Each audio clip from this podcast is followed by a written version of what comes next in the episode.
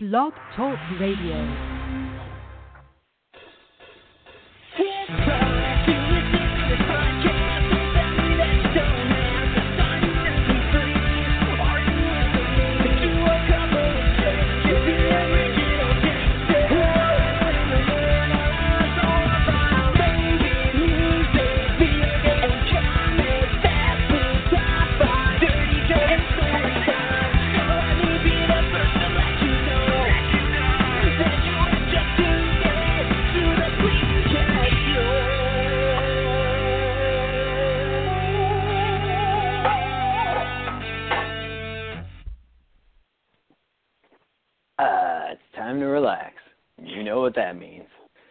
Time for the show featuring the young dude and that sickly old man by the name of Kevin Jank. No. what is your name, young dude? My name is Peter Jenk. I'm not that young though, and you're not that sickly, or, or, or old, or old. or a man.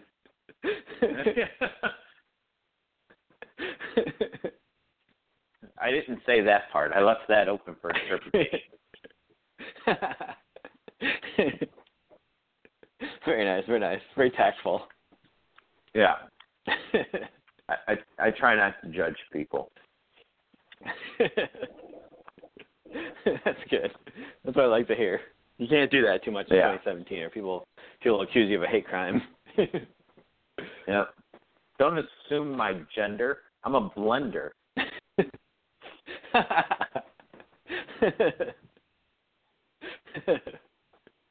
Stupid. wow, that's good. I can see that on a bumper sticker. I'm sure if it hasn't happened yet, it will. It will. Everybody knows it will.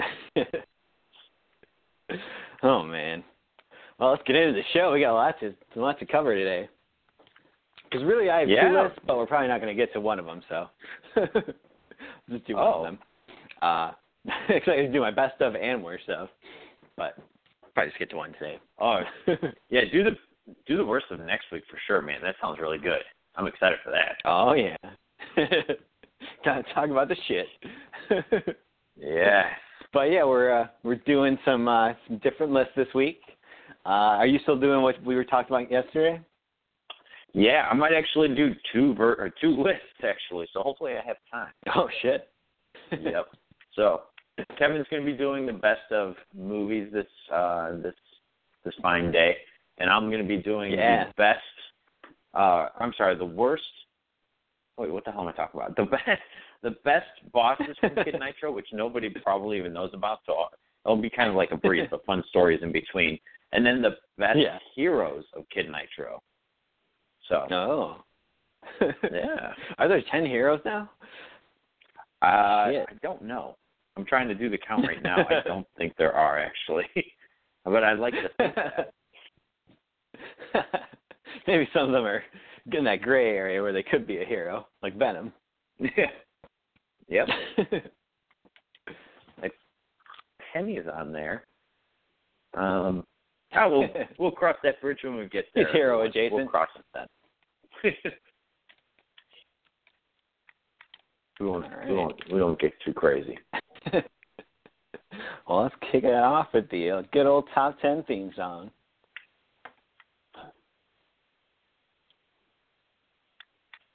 If it plays. Okay.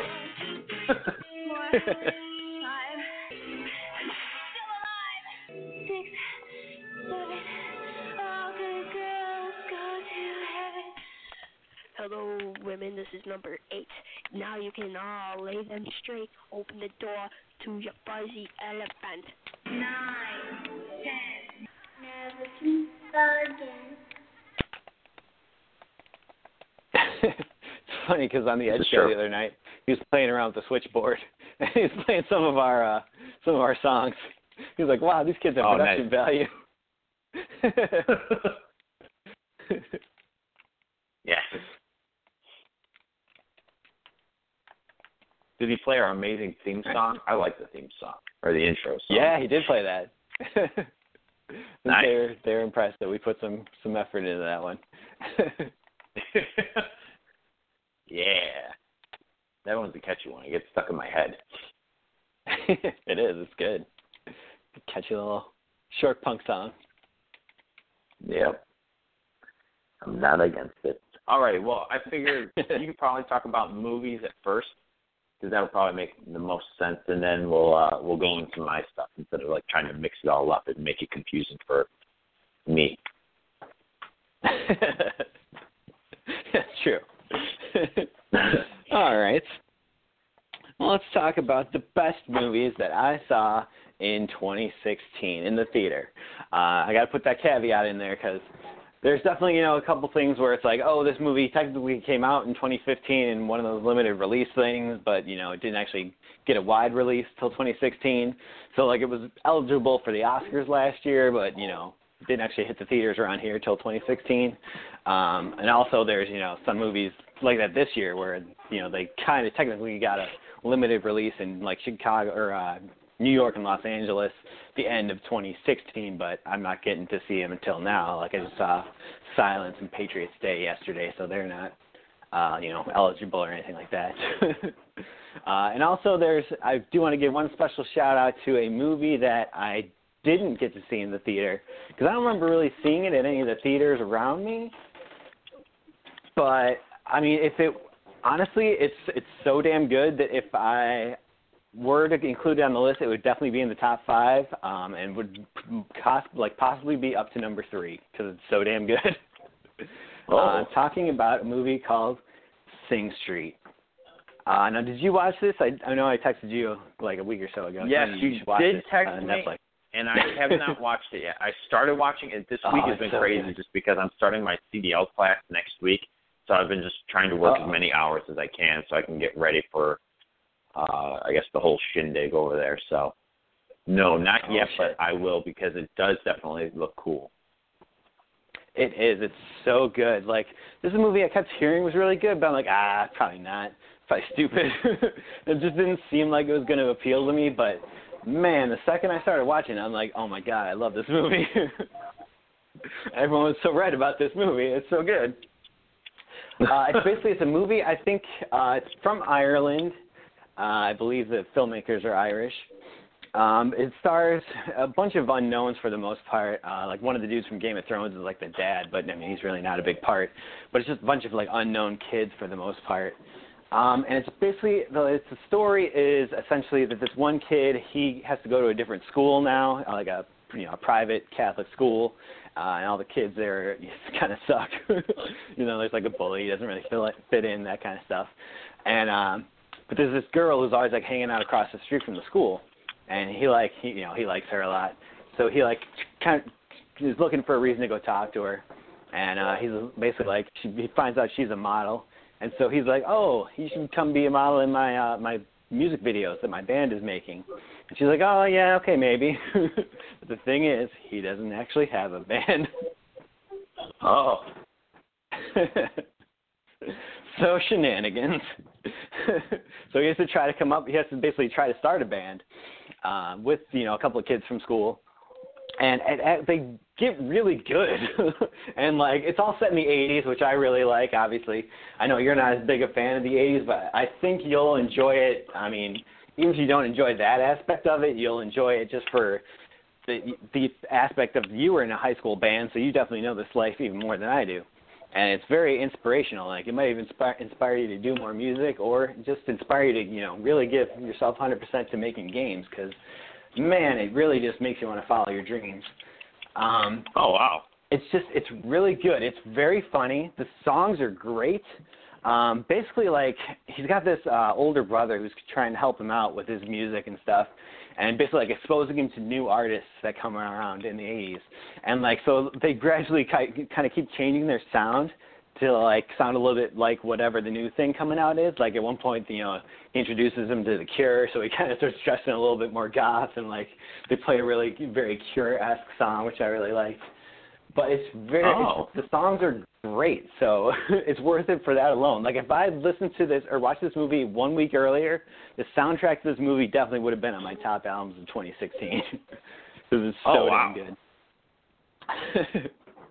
yeah, it's just it's a great movie, and it takes you back to like you know back when you really cared about stuff, and just the relationship with him and the girl is really cool, and uh like him and the brother, like they have a really cool relationship, and it's just it's a very very like touching and poignant movie, but it's also it's pretty funny as well. Like it's just one of the best movies I've seen in a long time. Like I could watch this thing a shit ton, I think.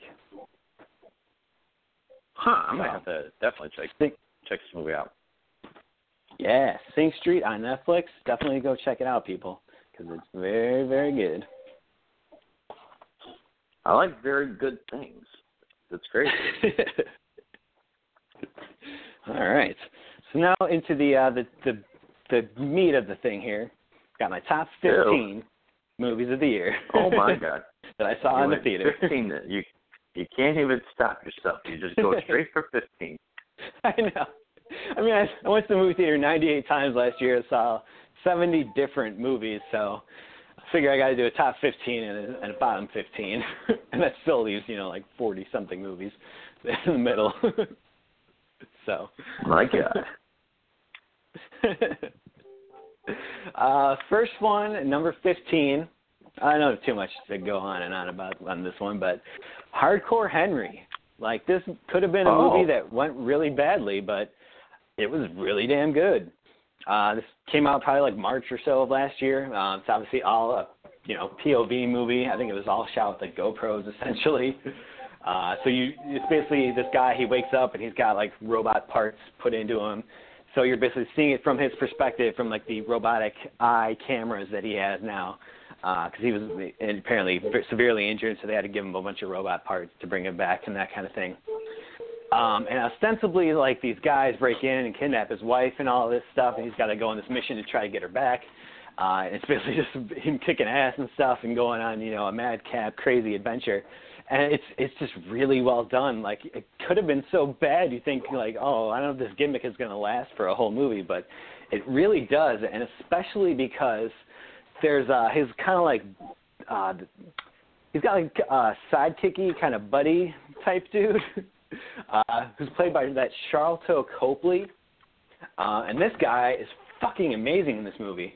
Like he's the guy who was the uh he was the main guy in District 9 who I did not like in that Oh. movie.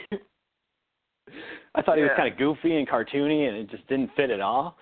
But in this movie, like this dude is an amazing actor because he plays so many like different roles, and they're all very different, and they all feel very different. And you're just like, oh my god, this guy is putting on like a master class in acting right here.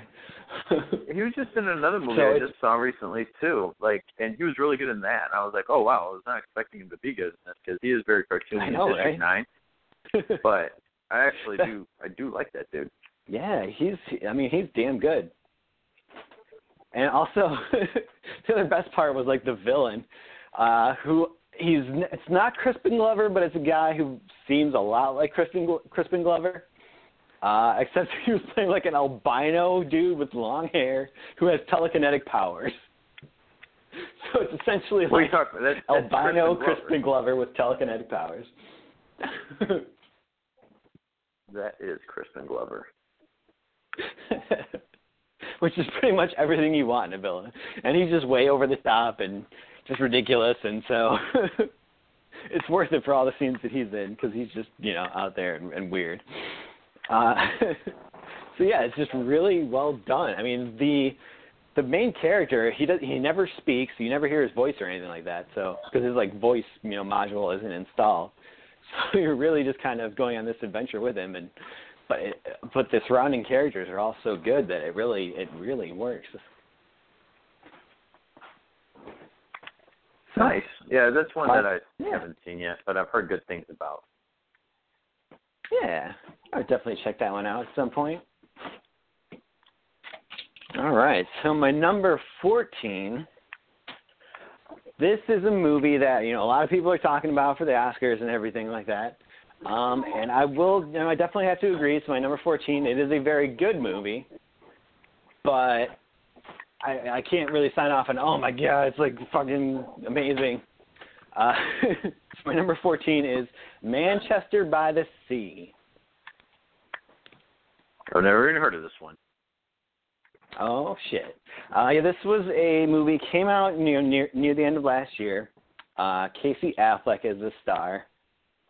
Um, basically, he plays this guy who I think at the start of the movie he's living in like he's living in like Boston or something. Big surprise, or at least What one of those towns right around there. Yeah. and uh he's kind of he's just working uh, as like a handyman for some apartment buildings and he's you know really he's got a really shitty life you can tell. Uh, he just kind of lives in like a basement and like he's real he's kind of an asshole to everybody and he just doesn't seem to give a fuck about anything. Um and then his, you find out that his brother uh has just died so he goes up to this city called Manchester by the Sea which I think is in Massachusetts. Um and so he goes up there to uh, you know kind of deal with the estate and all that. And they let him know that you know his brother has a teenage son, and the brother in his will decided to you know appoint Casey Affleck as the guardian. And Casey's just like, oh no no, this can't be right. Like he's he's way against it. Um, she's like, no, I can't do this. Like, and you just kind of you don't really know why at this point. Uh, you don't really find out till later on, like why he he doesn't like this plan at all.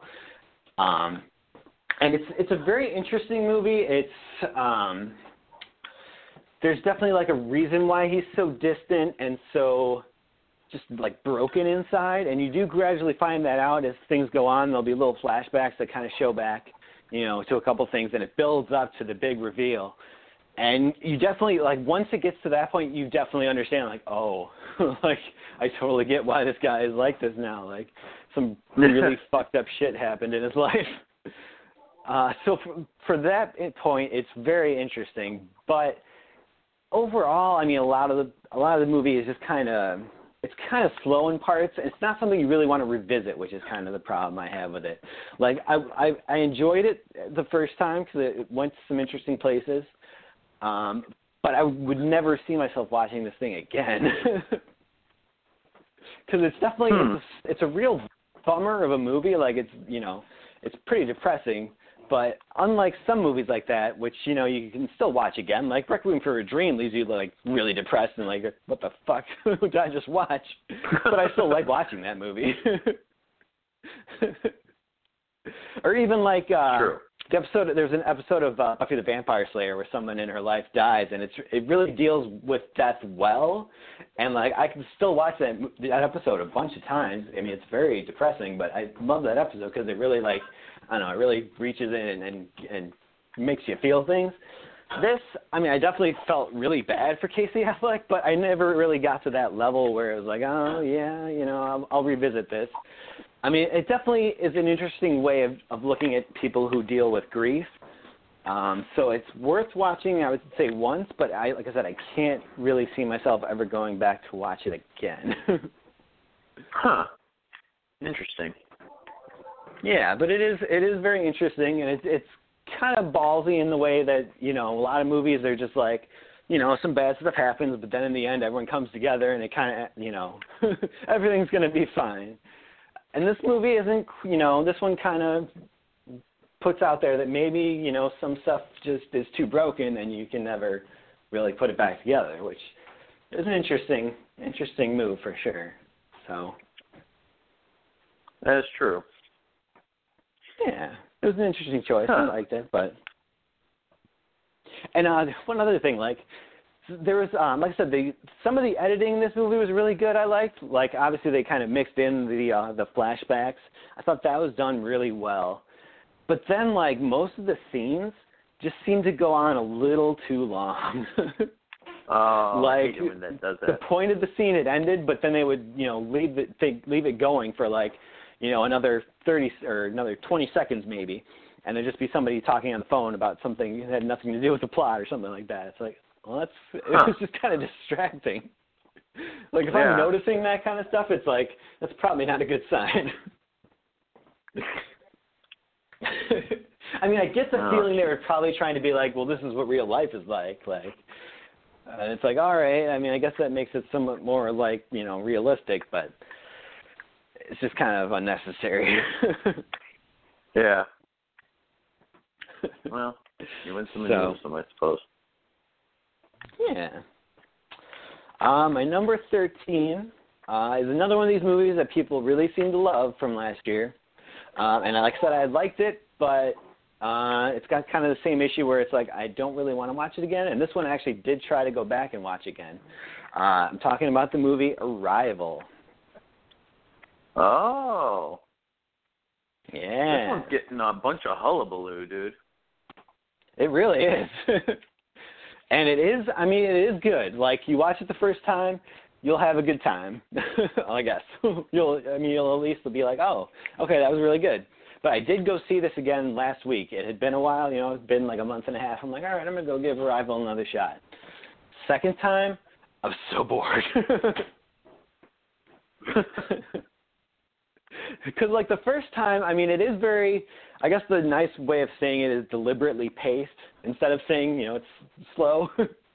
but Oh.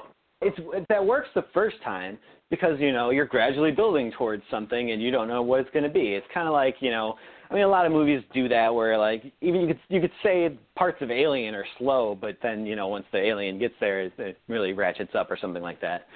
You know, they like got to build suspense kind of thing. But the second time when you know what's coming, like it really is just boring at that point. Because none of the scenes in between have like any interesting characters or anything that you're waiting to see. Uh, basically until that ending, so you're just kind of like, oh, just get to it already. But I will say, Kind of sad. I know. I will say the aliens did look pretty cool. Uh, so it, I guess it does have that.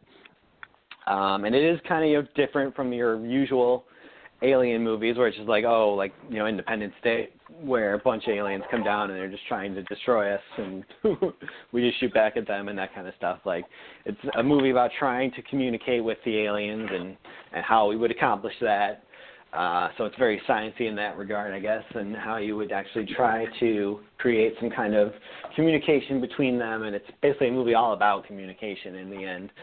Um, it from a screenwriting perspective, I can see why people like it. There is kind of a I don't want to say a twist, but definitely something where you're like, oh, okay, you know, they kind of set some stuff up that didn't go where you thought it was going, essentially. Um, and from that perspective, it really did get me. Like, so I had to give it, you know, thumbs up for that because it was, you know, that was really effective and really good. But emotionally, it really didn't hit anything. like, you don't really care about the characters, or, I mean, I sure didn't. Uh, Amy Adams is, I, I like Amy Adams in a lot of things, but she was just kind of, you know, eh. nothing Wow. real exciting. Uh, like the main actor is, you know, uh, what's his name, Jeremy Renner, fucking Hawkeye. So he's never interesting. I love Jeremy That Renner. guy's the most. That guy's the most charisma-free actor I've ever seen. This is true. He is charisma free. I can't deny But he's just kind of there. So you can tell they're definitely going for an emotional impact in some of it, and that just didn't really hit for me. Um, otherwise, it would be higher on the list. Um, but yeah, Huh. I, I heard It this is- it is just like touching good. everybody's like heartstrings. Or not heartstrings, it but like it is like really high on the list. I know, like Kevin Smith loves this movie. He's like, oh man, I watched it a million times. I'm like, I can't. it's just not, you know. It was like I said, I enjoyed it the first time. Second time I tried to watch it, I was like, oh man, the magic's just not there. Like there are plenty of movies that have kind of you know twists or something that you still can go back and watch. Like I'll watch Unbreakable fucking all day long. Nobody wants to watch that movie all day long. Nobody. Nobody wants to watch that movie once. I would. oh my god, Oh my. That movie is not worth all day long action. I can tell you that much. Mr. Glass. Oh, Kevin's gone. All right, everybody. I must have made him upset when I said that Unbreakable was bad. Uh, it's not that bad. It's not good either. So if anybody's trying to figure out, you know, if they want to see that movie or not, I would go watch something better than that. Um, but let's see, what else is a good movie that's Hello? better than Unbreakable? Oh, there you are. There you are. oh, sweet. Phone slipped out of my I hand. keeping- I couldn't get it back. I was like, uh. I was keeping everybody entertained, so it's not. We're good. I heard you speaking about Unbreakable. Yeah, I said maybe people should not watch it. Aw, that's crazy talk. I love that movie. That and Sixth Sense are Uh, both really good. Then M Night kind of went off the cliff for a while. and he excited about does. Split though. That looks pretty good. Oh yeah, that's M Night Shyamalan. Yeah, that is him. Dang. I did not know that. I'm actually looking forward to that as well. That movie looks cool. Yeah, it does. I heard it might get a little ridiculous, but uh, as long as it's not too crazy, I'm I'm down. I mean, I'm pretty sure it's going to be ridiculous. It's got to be. The guy's got like 37 personalities. If it's not ridiculous, then what the hell am I going there for? I feel like the trailer might have given a little too much away. It was like the one part where they keep showing like he's walking with two of the girls down the hallway. It's like, well, clearly the other one's already dead. we know she's not making that out of this movie. I didn't even know there was more than one girl in there, so we're good. I've only seen the trailer once though, so oh, okay. I've seen it like 800 times. They show like every time I go to the movies. It's like, uh, enough already. I'd just like to see the movie. when's that one come out? All right. Uh, it's this month. I'm not sure if it's next. I don't think it's next weekend. It might be the weekend after that. Huh? I'm excited. Yeah, Oh yeah, yeah. It's gonna be good. All right. Well, so my number twelve then. Uh, this is the movie that was up for Oscars last year, in 2015. Uh, but like I said, we didn't get it till like January of last year, so I saw it January of 2016. So it's making my list. I'm talking about the movie Room, not the Room, the awesome Tom movie that we love so much. not that, that one. one should have been number one. Technically, we saw that this that came out a while ago. That's true. if only we were in the theater. If we went to one of those theater screenings, we would have been okay. That's true. but uh, this room is the one starring Brie Larson uh, and the kid whose name I forgot already. Shit, I knew it at one point, but uh, yeah, whatever. His name's Little Junior. oh, Jacob Little Tremblay. Yeah, yeah, that's it. Pippi Longstockings. yeah, Jacob Tremblay, who's actually he's pretty decent for a kid actor, unlike most of them where you're just like, oh my god, I'm gonna claw my eyes out. he did a good job in this movie. Um, but basically, uh, I don't want to give too much away about the plot of this movie, but basically, um, Brie Larson is, you know, she's raising her son uh, in this one little room, um, and you don't really know why they're there, but clearly he's been there his entire life, like basically since she had him. They've been in this room, and he only he basically thinks the entire world is this room. he doesn't have any Wow. concept that there's anything outside. That's peculiar, actually. Yeah. I don't want, like I said, I don't want to get into why that is, but uh, you, you definitely find out as the thing goes along, um, and maybe some stuff happens. Uh, but yeah, it's it's very good. It's a very like touching movie. Um, it'll definitely you know get you get you right in the heart. Um, it's got it's very suspenseful at times, so it's it's good for that as well. Um, yeah, great performances. Uh, been a while since I saw it, but I definitely remember really liking this movie, so it had to go on there as my number twelve. Nice. Yeah, this sounds kind of intriguing. I like a good good story, so Uh, my number 11 is going to be a movie I think I talked about in the show when I was going to go see it. Um, it's called Green Room. Uh, it's very Hmm. good. It was basically I forget the uh, director's name. Jeremy Saulnier, I think is his name. Uh, he's the same guy who made Murder Party uh, and Blue Ruin. I don't know if I've seen either one of those. Murder Party kind of sounds familiar. Yeah, I didn't I think maybe you watched did you watch Murder Party after I talked to you about that one where the guy finds the invitation on the ground for a murder party and Halloween and he makes himself like a cardboard knight costume and goes to it. Oh no, not yet. I want to see that really bad though. Oh, Fuck. it's so good. it's so funny. Oh, damn, I If for nothing else, it's one. great just because they sit around calling each other dildos the whole time. Oh my god, yeah, So I, I need to see that one. yeah, it's it's great. It's funny as hell. Um, this one, this one is starring uh, Anton Yelchin is actually like the main kid in this. Uh, so it's probably one of his you know final roles. Um, it's basically about these kids. They're in a punk band, um, and they're trying. To, they're on this you know shitty quote unquote tour. Uh, they're basically having to like siphon gas just to get places and that kind of shit. Uh, one of their gigs like totally falls through, and they're playing like afternoon at like a fucking Mexican restaurant. so all these people who are just like, what the fuck's going on? and so like the Oh, dude perfect. who's kind of setting up this uh this gig, he's got like a uh cousin I think who's like a skinhead, and uh so he's like, well, you can go play out at their you know their their place. Um, they're having like a whole day of music. You know, you can go on like two in the afternoon, something like that.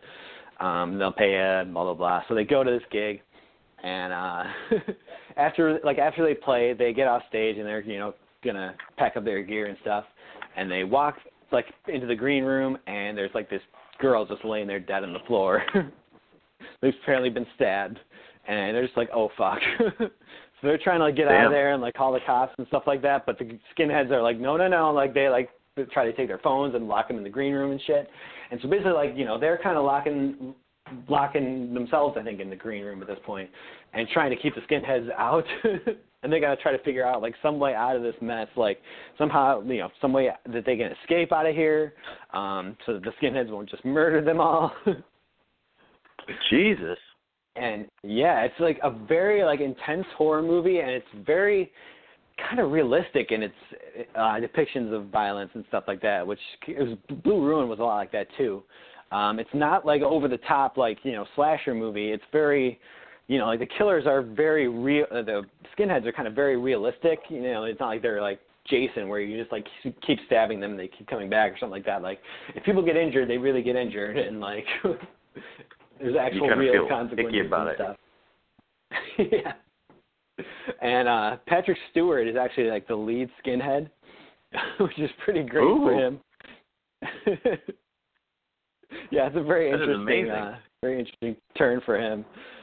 So yeah, all around just a really great movie. Um really suspenseful. Like some stuff will happen out of nowhere. You're like, what the fuck? Like I didn't even see that coming. Um it's just very good. Like uh, it's very simple. Like I said, you know, they're just trapped in a room trying to get out and get to freedom. Um, but it's it's a damn good horror movie, and I'm glad I saw it in the theater while I had the chance. Nice. What's and Anton? Yelchin, I mean, was was uh, it's Green Room. Green Room. All right. Yeah. I have to remember that. I'll just write it down instead of trying to remember it because I have a terrible memory. There was one very interesting gore effect that was unlike pretty much anything I've ever seen before. It's like, what the fuck? oh man. Yep. I'm definitely Um, gonna give that a shot. No. Yeah, do it. I think you'll like it. Now, my number 10, we're finally into the actual top 10 here. Uh, this is another movie, I'm sure this is going to win the Oscar for Best Picture uh, because basically they, um, you know, Hollywood community basically like sucking their own dick essentially. if you make a movie Oh, that's beautiful. about Hollywood, you're practically going to win because they love movies about their own themselves. Their own Uh, dick. So my number ten, yeah, exactly. my number ten is La La Land. I Uh, never starring heard of Ryan that one either. Gosling and oh really? This thing has been Yeah. blowing up huge recently. Uh, this is the Ryan Gosling and uh, Emma Stone musical. Oh, weird. Yeah, it's uh that's the part that I didn't like actually was the musical part because it's very much like a throwback. It's clearly trying to be like a throwback to the old, you know, Singing in the Rain type musicals, which I don't care for at all. So that aspect of this movie really kind of dragged down for me. I know a lot of people seem to like that, but I mean, I don't like those kinds of movies, so I didn't appreciate it here. And like I said, the songs were not that good in this movie. Like I really didn't like them. If like they were amazing, then maybe I would have been won over to that part of it. And I'd be like, oh, okay. Like I don't really like musicals, but this was good enough that it won me over. But that's not the case. Like especially like if you're gonna make a musical these days, you got to make it funny. Like you can't just like Book of Mormon like looks cool or like Avenue Q where you got like songs like Internet is for porn. Like that I'm into. But if you're just gonna write basic, you know, fucking songs like sound like they're from the 40s and aren't amusing it at all, it's just like I don't need this. Why? like uh, the opening song for this thing, it's just like a, a bunch of people on the freeway in Los Angeles. Like traffic is stuck, and uh, they all basically get out of their cars and start singing about you know how they have dreams of being in Hollywood and stuff like that. There's none of the main character or none of the characters from the movie at all are in this involved in this musical number. It's just a bunch of random people on the street, and it's just like what the fuck? Why do we need this? this is dumb. How did this make it so high on your list right now? well, we'll get to that. We'll get to that. um, so yeah, like, and some of the, I mean, some of the songs seem downright inappropriate. Like one of the Emma Stone songs later on it's just like, imagine somebody asked you a question and you instead you sing a song that basically doesn't answer that question at all. It's like, well, uh, I'm pretty sure you would not get the job then. if I was like, okay, Peter Jake, uh, I'm I'm, I'm from Parker Brothers, and uh, we hear that you make games. Um, so why don't you? We're looking for. We're going to make a new game. Uh, we don't really have any ideas yet.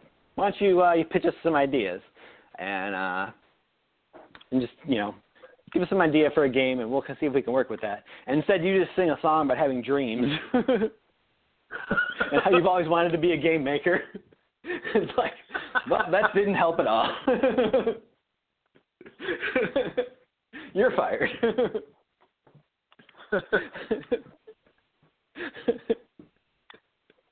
Well, it just sounds like a terrible Yeah. movie. That's the thing. Like the parts, the musical parts, I really didn't need. But the rest of the movie, for the most part, was very solid, especially once you get towards the end. The ending of this movie is fucking amazing. Like it will rip the fucking shit out of your heart. Not even gonna lie. Oh. Um, I and I mean, Emma Stone and Ryan Gosling are actually very good together. They have really good chemistry. Like the stuff with them, you know, interacting and stuff is all very good. You definitely feel for these characters. Like that's what kind of wins this movie over and keeps it where it is in the list is that they are basically so good. It wins on the strength of these two alone. Um, and basically, like the storyline itself is pretty interesting. Uh, so that's what kind of keeps it, it going. And also, there's there's one part where uh, Ryan Gosling is, you know, his career is at an all-time low, and he's basically hired himself out to be in this uh, this like '80s cover band. so you get to see him playing Oh. like uh, he's a piano player, so he's playing keyboards in like this '80s cover band, and he has to play like "I Ran" by Flock of Seagulls and "Take on Me," and I'm like, oh yeah, if the whole movie was this, I'd be fine.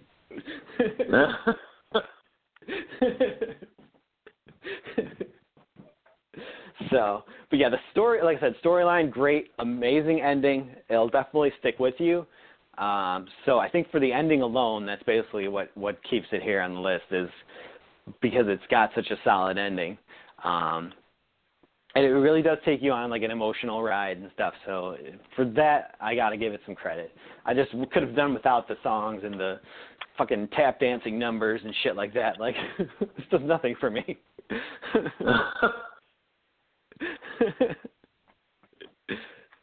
so, but other, I mean, overall, it is a very good movie. Um, I wouldn't say it's best picture, but like I said, I'm sure Hollywood people will because they love themselves.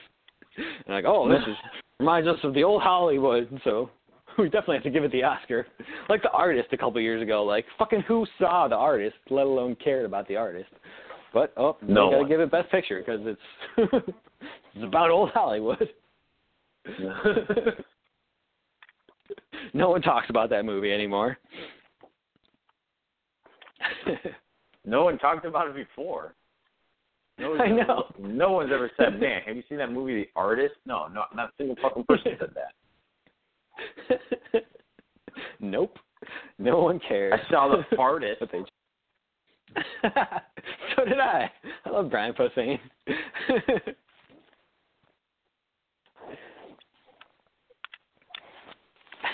That guy's great. All right, so my number nine. Uh, I think this is one you'll actually be able to talk talk about with me. Ooh, Movie you've seen. Ninja Turtles. no, that'll be on a whole different list, my friend. Don't you dare! It deserves uh, respect. my number, my number nine is Ten Cloverfield Lane. Oh, I've seen this one. Yeah, I'm surprised they made it this high in your list. Actually, it was damn good. Like the more I think about it, it, it was really solid. Like John Goodman had an amazing performance. Um, I just I thought it was solid all the way through. Uh, very tense kind of thriller. Um, yeah, I mean I like these kind of movies. I, I wished it was kind of more of a direct sequel to the first one, but I also really liked what they did with this one, so I can't really complain too hard. well, I've been playing really hard, but it was a good movie. I'm not gonna lie. I thought it was good. Other than the space vagina, which was a little weird. I loved that. That deserves to be number one just for that alone.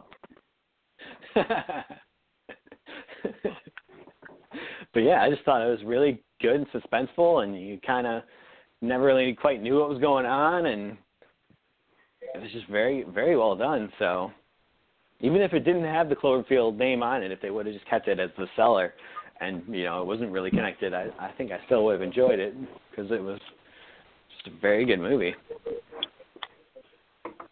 This is true. It, I thought it was really good. I can't really say anything bad about it.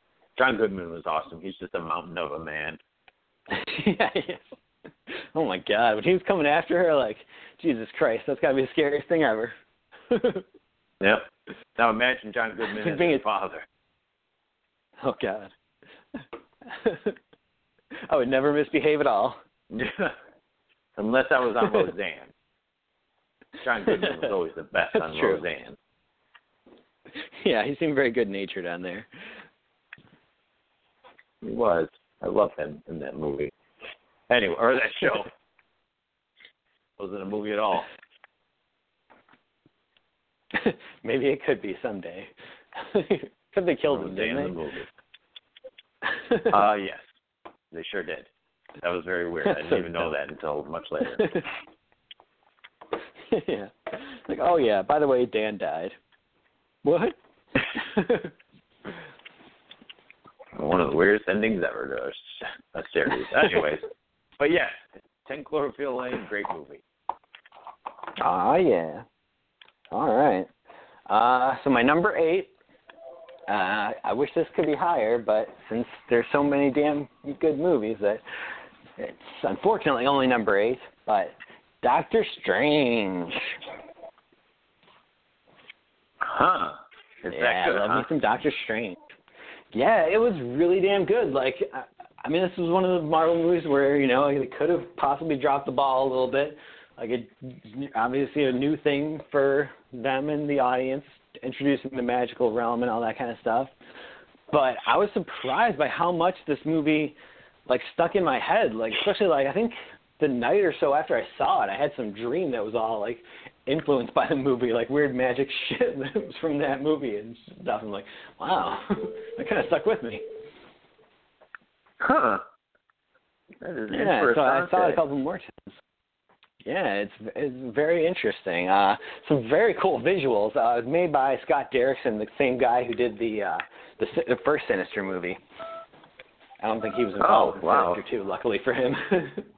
Yeah. Yeah, Jesus Christ. So it's not like you know, it's not nearly as like gory or anything as, that, or just dark. But there's some very cool stuff. Like he's tripping through like the astral plane, and like he uh, he looks at his hand, and like little arms grow out of each of his fingers, and then like those little arms grow little hands. Hmm. That's strange. so cool. I loved it. I was like, oh my god! I think those little hands, you know, grew little arms and had little hands coming off of them too. it was like, oh man, this is trippy. I like it. strange. it was, but it totally worked. And uh Mads Mikkelsen, I thought, did a good job as the villain. Like, uh they didn't really spend a whole lot of time with him, but he was he always brings a cool little energy to it. Unless he's in Rogue One, it's kind of. uh, but it's a very cool villain. Um, the way they introduced magic, I thought was very well done. Because you know, the, the hard part about magic is kind of like it's a lot of times it seems like oh, um, you know, you can just basically do whatever you want. Like you can conjure up anything. You can basically do you know you're super overpowered because you can just do anything in the world. But True. that was really not the case in this movie, at least not yet. He's he's not really the sorcerer supreme at this point. He's just learning. So every kind of spell that they end up using later on, you kind of see him learning. So it's like, oh, okay, this all makes sense. Like you understand why he's doing the things he's doing and how he learned them and and all that kind of stuff, which I thought was very interesting. Yeah. Huh.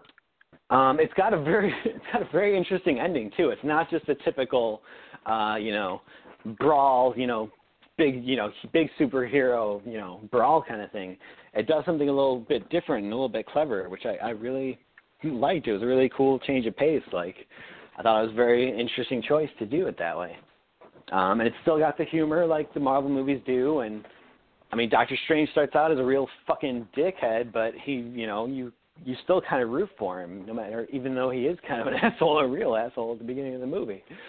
But you still want him to, you know, turn shit around. So they just Marvel really knows what they're doing with these things. Like I don't know what to say. Like they just I don't know why DC can't seem to crack the code when Marvel just does it so effortlessly with every new property they try to make a movie of. But it seems pretty easy. Don't try to overextend yourself with a storyline. Keep it to you know the, the basics.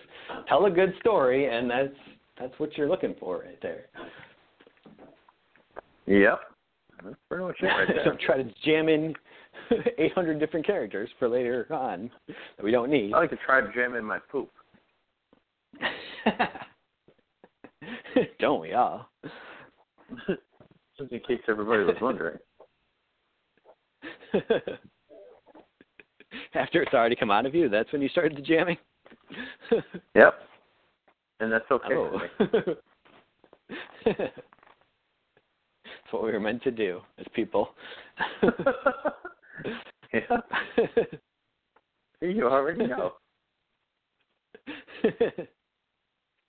and supposedly Doctor Strange will be appearing in Thor Ragnarok later this year, so that'll be pretty cool.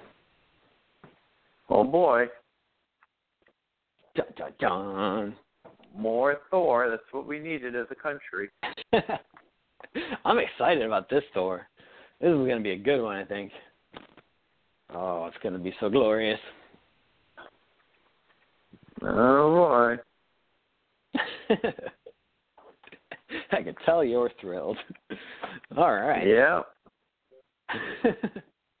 so my number seven uh, is a movie I'm not sure if you've heard of, but it's called Nocturnal Animals. Uh, kind of sounds familiar. This was Kinda. really good. It came, I think it came out like late November kind of thing, maybe early December. Um, it was basically by this guy Tom Ford. I forget what other movie he made, but I don't think I'd seen it. But he's he supposedly was like a fashion designer or something supposedly back in the day, but now he's like directing movies, which is weird. Oh. But uh, Strange. it's a I, it's a really good movie, except for the oh my god, the opening credits. Fucking skip past them for the love of God.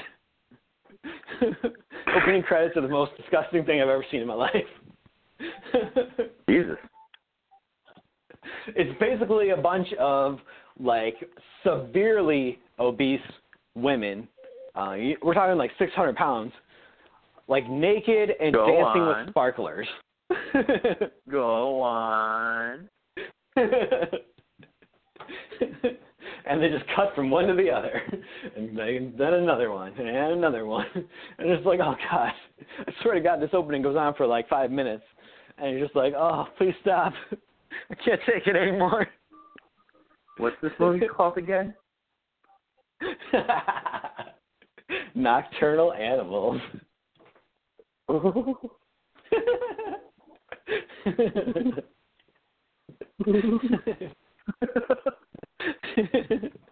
so that's your thing, you will love this beginning of the movie. But after that, it gets much, much better. Basically, uh, this is another Amy Adams movie. Uh, Amy Adams is like uh, she's married to Armie Hammer, who was like the guy who played the twins in The Social Network, or he was uh, the Lone Ranger. Um, she's married to him. They kind of have been married for a while, clearly, and they, you know, the love is gone. He's basically always flying out to New York and cheating on her and stuff, and and she's just kind of, you know, staying at home. Her career's not really fulfilling her. Her, you know, her life isn't really fulfilling her at all. She's just kind of bummed out and doesn't know what to do and that kind of shit. Um, when she receives in the mail um, a, like a manuscript from her ex-boyfriend, played by Jake Gyllenhaal. I think actually ex-husband. They were married back in the day uh, supposedly before she married this guy. And uh, hmm. he was a writer back in the day, but nothing really, you know, took off. Um, and she, you know, so I think she kind of she kind of left him because uh, she kind of started, you know, uh, she she didn't really believe in him anymore, and you know, he was con- continuing to follow this dream of being a writer, and she was just like, you got to grow up and that kind of stuff like that. Um, and so she basically cheated on him with this other dude who she's now married to, and like she apparently was pregnant with uh, Jake Gyllenhaal's kid, and she basically had it aborted, and uh, he was not too happy about that. so he has now. It's been you know many years have gone by. It's probably been over ten years at this point, and he sends her this manuscript for his new novel that he wrote called Nocturnal Animals. Um, and she, he's like, I want you to read it. You know, let me know what you think uh, you know, after everything that happened, I kind of I've been feeling inspired, that kind of stuff like that. So she's like, all right. So a lot of the movie is really just her sitting around reading this manuscript, but then you get to see like a movie within a movie where it becomes what the what the story is about. Like you actually see, you know, a visual representation of what the book is. Okay. And uh, so in that version, you you get to see Jake Gyllenhaal is, is basically the main character uh, as well. So he's a real life character and he's also a character in this book. Um, and and you know what's kind of weird is uh, the wife in the movie within a movie is Isla Fisher, which kind of makes sense because her and Amy Adams do kind of look alike. Hmm, People like to mix up, I think so. Uh, Isla Fisher, she was um she is the other redhead. She was in like Wedding Crashers. Oh. Yeah. Okay, I know who you're talking about now. Yeah. Uh oh. Did Kevin disappear again? Oh, can you hear me? Yep, he's gone. Oh, there you are. There you are. We found you. Sweet. All right. Flip your phone? okay, so basically, yeah, she's reading the book, and you get to see what the book is about, essentially. Uh, and in the mo- in the movie within a movie, basically, Jake Gyllenhaal is married to Isla Fisher, and uh, they have a teenage daughter. They're all driving to like Texas, so they're I think they're they're moving to Texas, and they're on their way there. Um, it's late at night, and they meet up with some hooligans on the road, basically, who start fucking with them um, and it's it becomes a very like tense thriller in like the book, and some dark dark shit happens. like it oh, goes, boy. it gets really weird and twisted. And so Amy Adams is just like reading this book, and she's like, "What the fuck?" Like she kind of you can tell that like she feels like the Isla Fisher character is supposed to be her, and she's just like, "Oh my god, this is fucking weird. Like I don't even know what to think. But she's very like she's just she's she, you can tell she thinks this is an amazing book. Like it's really well written and stuff. she's just like, oh my god, like she doesn't really know how to think, like what, uh, you know, how to process it. But clearly, he's writing about their relationship, using this story as like a parable for what their relationship is. Um, yeah. and the story within a story is really it's really it's a really good thriller so that on its own is fucking is a great movie like that part is, is Huh. intense as shit uh, like the guy who plays kick-ass and uh, quicksilver in avengers uh, aaron taylor johnson he's kind of like the Yeah. main uh like hooligan guy and he actually i mean i've been unimpressed by him in a lot of things but he was pretty damn good in this as being like a complete asshole you know bad guy like he was kind of Oh, almost yeah, it was it was crazy. Um, and so that basically she keeps reading this book, and I won't give away too much, but he he basically you know he wants to meet up at the end and try to get her her feedback on the thing, and you're kind of wondering what's going to happen. Um, it is a very strange ending. One of those where like it might at first you're kind of like, huh. I don't know what to think about this but then you, the more you kind of marinate on it, the more it you kind of all right, I get it. I think I get it. I think I like it. I think I want to marinate a little a- more. yeah.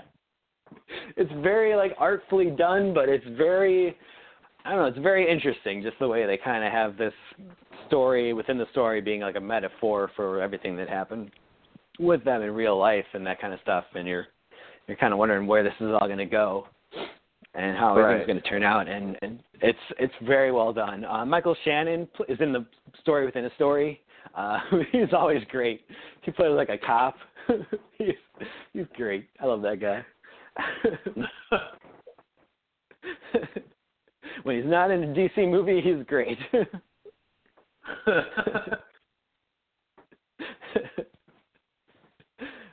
so yeah, that's number seven, uh, Nocturnal Animals. Um, oh, number six. Love me some number six. Uh, this is a horror movie. I would say definitely the best horror movie of the year. Don't breathe. Oh, that's another one I want to see. Yeah, it's so good. it gets off to a bit of a slow start. There's some annoyingness, you know, characters being annoying, which they typ- typically do in horror movies at the beginning. Um, especially one of the characters, like he's like this white dude with cornrows, so you know this is not going to be good for him. like, fuck, can they kill this guy already? so annoying. no one wants that.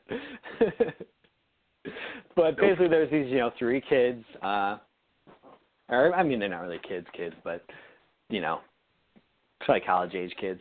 Um, they decide they've been breaking into houses and stealing shit, um, and they get kind of word that this old man, this old blind man, play back.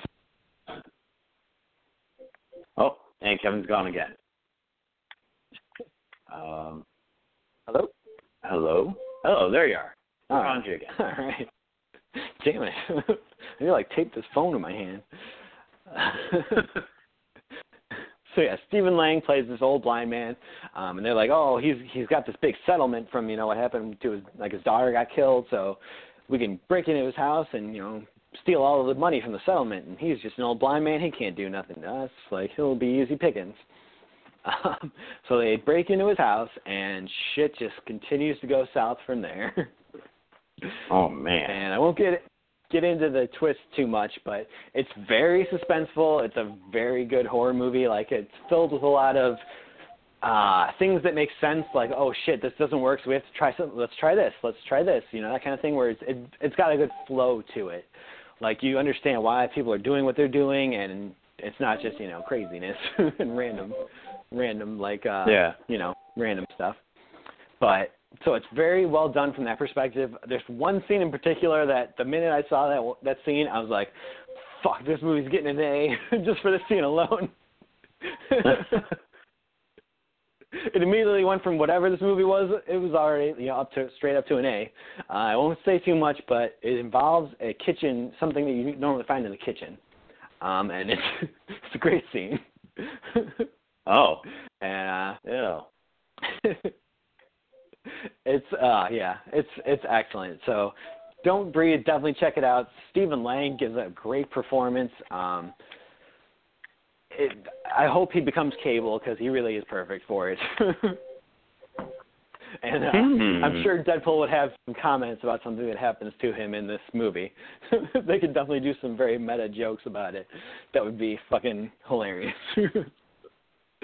so, don't I'm looking at a picture uh, of him now. definitely- He definitely looks fitting. Yeah, he's a scary ass blind man. I tell you that. Apparently, they did not. They did not realize that he was in the army and stuff. Like, oops. Jesus. Fucked with the wrong blind man this time. All right. Uh, so my number five is going to be a movie I think we talked about in the show a little bit when it came out. Uh, Hell or High Water. Hmm. Yeah. I don't know. I don't know if we Uh, have. I don't remember this one. This was a movie came out in like the summertime, uh, starring Chris Pine and Ben Foster, who I think we talked about when I saw like uh, Star Trek. I'm like, Chris Pine, this guy's stupid, but he was actually pretty solid in this movie. Um, and Ben Foster plays his brother, and he's even better. Like that dude was great in this role. Um, basically, these two love brothers. Uh, yeah, they uh, these two brothers. They live in Texas um and their family ranch like is going to get foreclosed on the mom has recently passed and like left it to uh chris pine's kids but the bank's going to foreclose on it unless they can you know pay off the mortgage kind of thing um so they basically decide to pay off the bank by robbing the banks and basically giving their own money back to them Oh. so they go on like a bank robbing spree of just the you know the same bank, which is pretty cool. Uh, so that was interesting.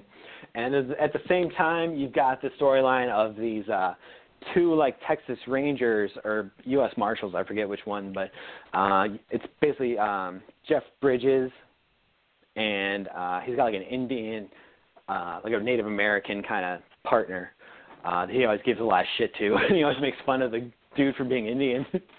At one point, the guy, the, the uh, Native American guy, is just like, you know, I'm also half Mexican, and he's like, oh yeah, I'll make jokes about that once I get rid of all my Native American jokes. once I get through all those. they they've just got a very interesting uh very interesting relationship where he's just constantly giving busting his balls and shit like that.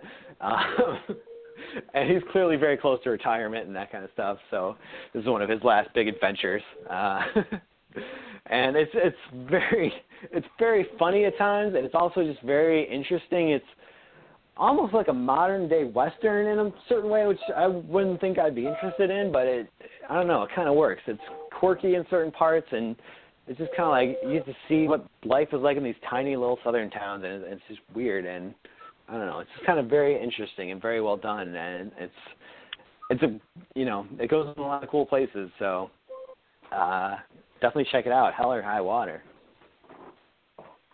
Huh. Ben Foster is great. Interesting. He's so good. He's like he's like the loose cannon kind of brother who's been in jail and that kind of stuff. So He's He always plays the loose very, cannon. very well. yeah.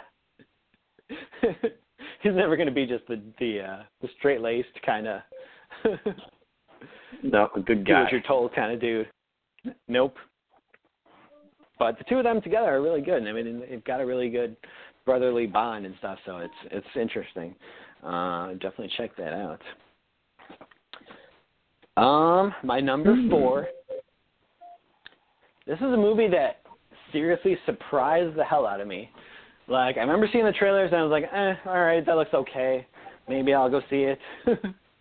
um, but then I started hearing good things from you know uh, people who had seen it and stuff like that online.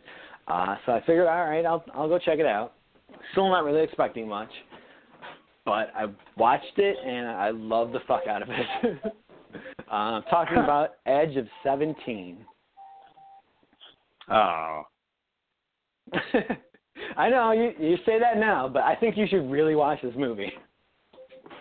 I think I'll say that forever. I, I think you'll honestly really like this.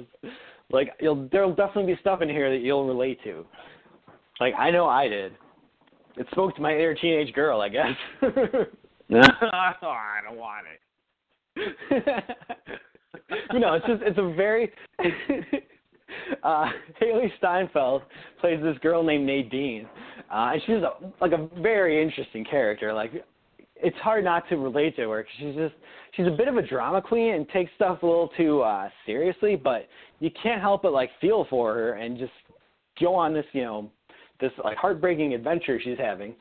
Um, she's like she was amazing in this movie. I would honestly like say in a movie where something like Juno can get up for awards, like this should be up for you know she should be up for best actress. I don't know that she'll win, but I mean especially I wouldn't say there were many performances this year more you know that could even compete with her. She was very good in this movie. Huh. like she could probably be the next Jennifer Lawrence. Hmm. Yeah. I'll So she was excellent in this this movie. goose. Yeah, it's and it's very funny. Like it's so goddamn funny. Basically, the movie's about like uh she is you know in high school. She's she was always picked on. She was a kid and really didn't have any friends until she kind of started hanging out with this one girl, and they've been like best friends ever since. Um, and you know, basically like her only friend, and now her only friend is decided to start dating her brother who she hates like she's like you know feels like her brother's always mr perfect and everybody loves him and so she hates him and that kind of stuff and so she does not react well to her best friend dating her brother and you know her life just kind of feels like it's spiraling down the drain from there um one of the funniest things is and i feel like i was the only i think i was the only one who laughed at this in the theater but I like laughed out loud and like cackled. It was so funny. Uh, it's like they show a little flashback to like when she was a kid, and she's probably like you know second grade or something like that. And these three girls like push her down, and they're like, "We hate." They're like, "Everybody hates you. You suck, and you're gonna get AIDS."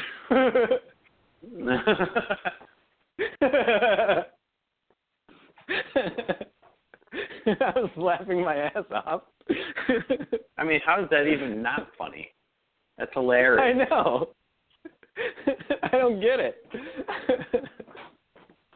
it was great. you got little kids talking about other kids getting AIDS. That's amazing.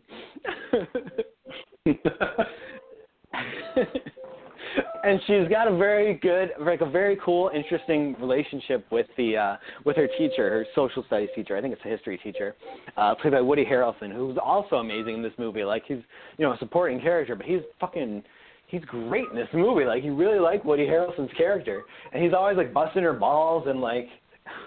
it's a very interesting relationship because it's very antagonistic at times, but he does. You can tell he actually does give a shit, and he actually is a good person and stuff like that. So, it's it's a very all the way around. Like the characters are just very interesting and well developed, and you kind of you care and you know kind of feel for all of them, and it's just like a great movie. I think you should actually seriously watch this.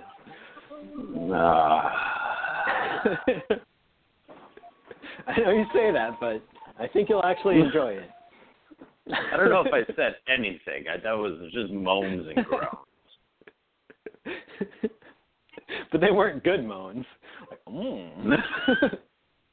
oh. Ah.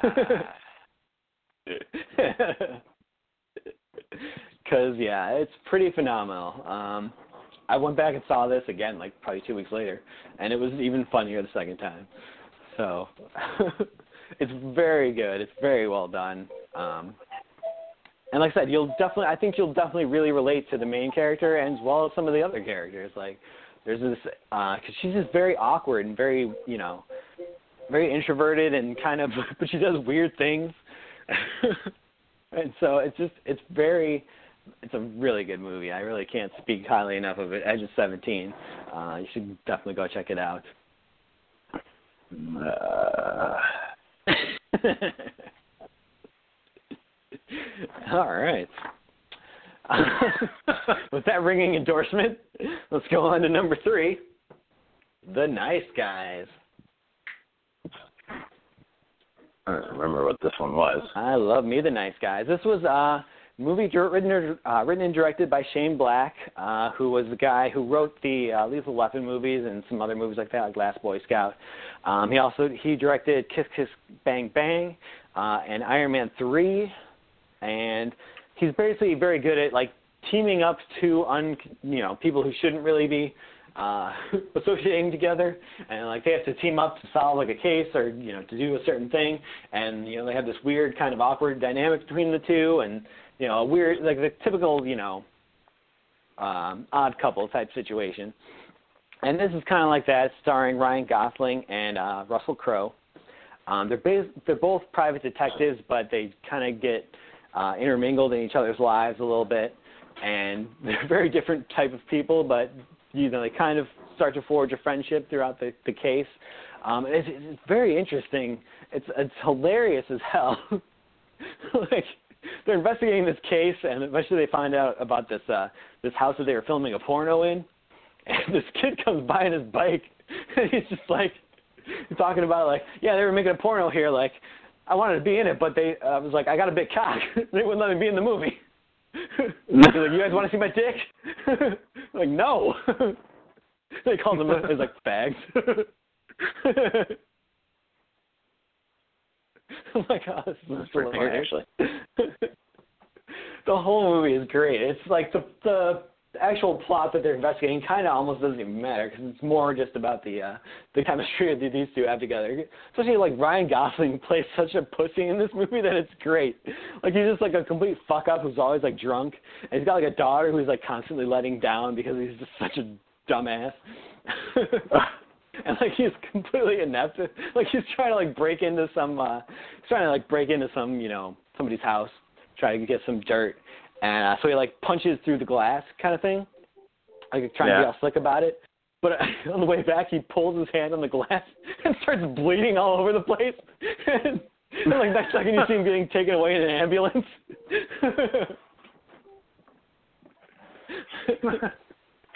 so good. Oh man, it's just, it's a hilarious movie. Uh, I love Shane Black movies. I'm a sucker for like pretty much all the stuff he does. Uh, so I'm very excited that he's doing the next uh, Predator movie. I don't know how that's gonna go, oh but god. could be interesting. Huh. yeah, I like it. Gonna be interesting. He was actually uh he actually had a small part in the original Predator movie as like an actor. Oh So really? it's kind of like they're bringing yeah, which is interesting. He was one of the commando guys, but you know one of them didn't didn't have too much screen time, but oh, that's crazy. yeah. But I mean, Nice Guys is is very funny. It's very good. Uh, definitely check it out. Um, the daughter keeps trying to involve herself in the case, and she's actually she's a pretty good actress too. Like she's one of these kid actors who doesn't bug the shit out of you. I think she's in that Spider-Man movie. Oh. I'm hoping they will. hoping she'll be one of the good ones. they can get rid of all You the can other only people.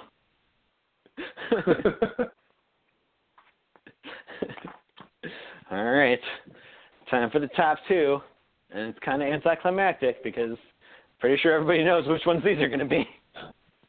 Oh god, here we go. Number two, by a hair, is Captain America: Civil War. Nah. I love this movie. I know you weren't as big on it, but man, I think this is one of the best things Marvel's done. I don't I don't know how you can say that. I don't know how you can not say that. It's not that good. it really was though. It did such a great job of like balancing out all these different characters. Some of them that they were just introducing for the first time, and they still all got at least their moment to shine, which is pretty great. that airport scene is one of the greatest like battles I've ever seen in my life. That's the Um, only good part of balanced- that whole movie. No, the whole thing was amazing. It's too convoluted. Not really. I don't know. I don't agree with it. I mean, it, it is a good movie, but I don't think it was like everybody's saying it's one of the best movies of the year. Which I mean, apparently I'm missing something.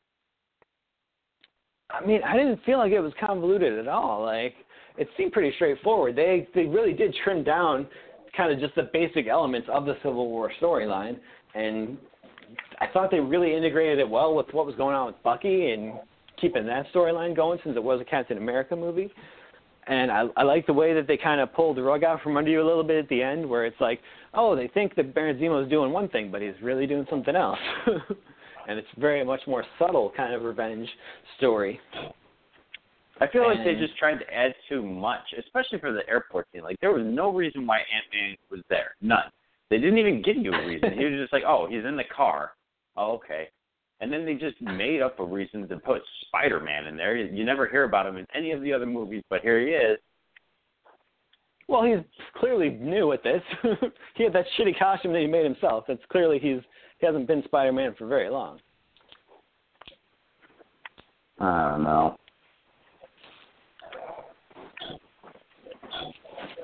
But it is a I good liked movie. I'll give you that.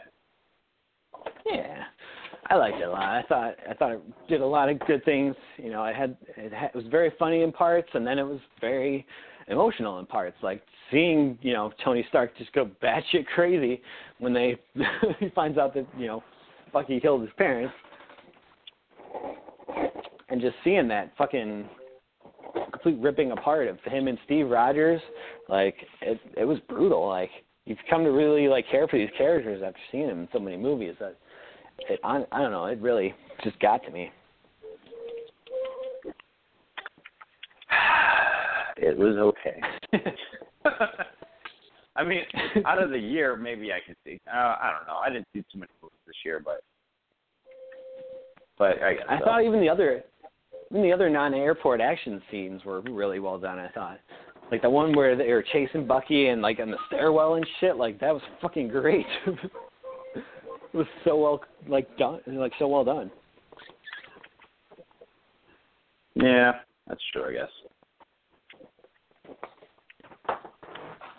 All right, good call. good Well, introduction to Black Panther. It tells you everything you really need to know about him. That is true. I'm actually looking forward to Black Panther, even though I was not expecting to like him at all. I don't know how much I'm going to like him in his own movie because he doesn't really talk much. He's kind of good as like a supporting character, but I don't know. We'll see how the movie works out. It's true. They do have a lot of We'll a lot see. of actors in there.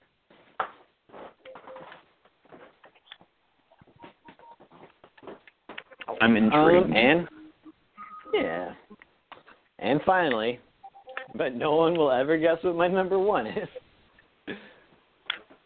Ooh. Drum roll, please. Number one. oh, my hot pocket is ready. my number one is the movie that I saw seven times in theaters and countless Um, times on is it DVD ever since. Marvel? I bet it is. well, not technically. Not Marvel Studios, anyway. this is true. but number one, of course, as I called it when I saw it, is Deadpool. Deadpool. Deadpool. Sexy motherfucker! oh my god. I mean, I don't even know what I can say about this movie. It was just so great. Uh, from the first time I saw it, I just had a huge smile on my face the entire time. I really can't remember any theater going experience where I just had this much fun. Um, and it's also just a very well done movie as well. Like it's got a good storyline. It's got a, a, a romantic plot that is fucking better than most actual romance movies.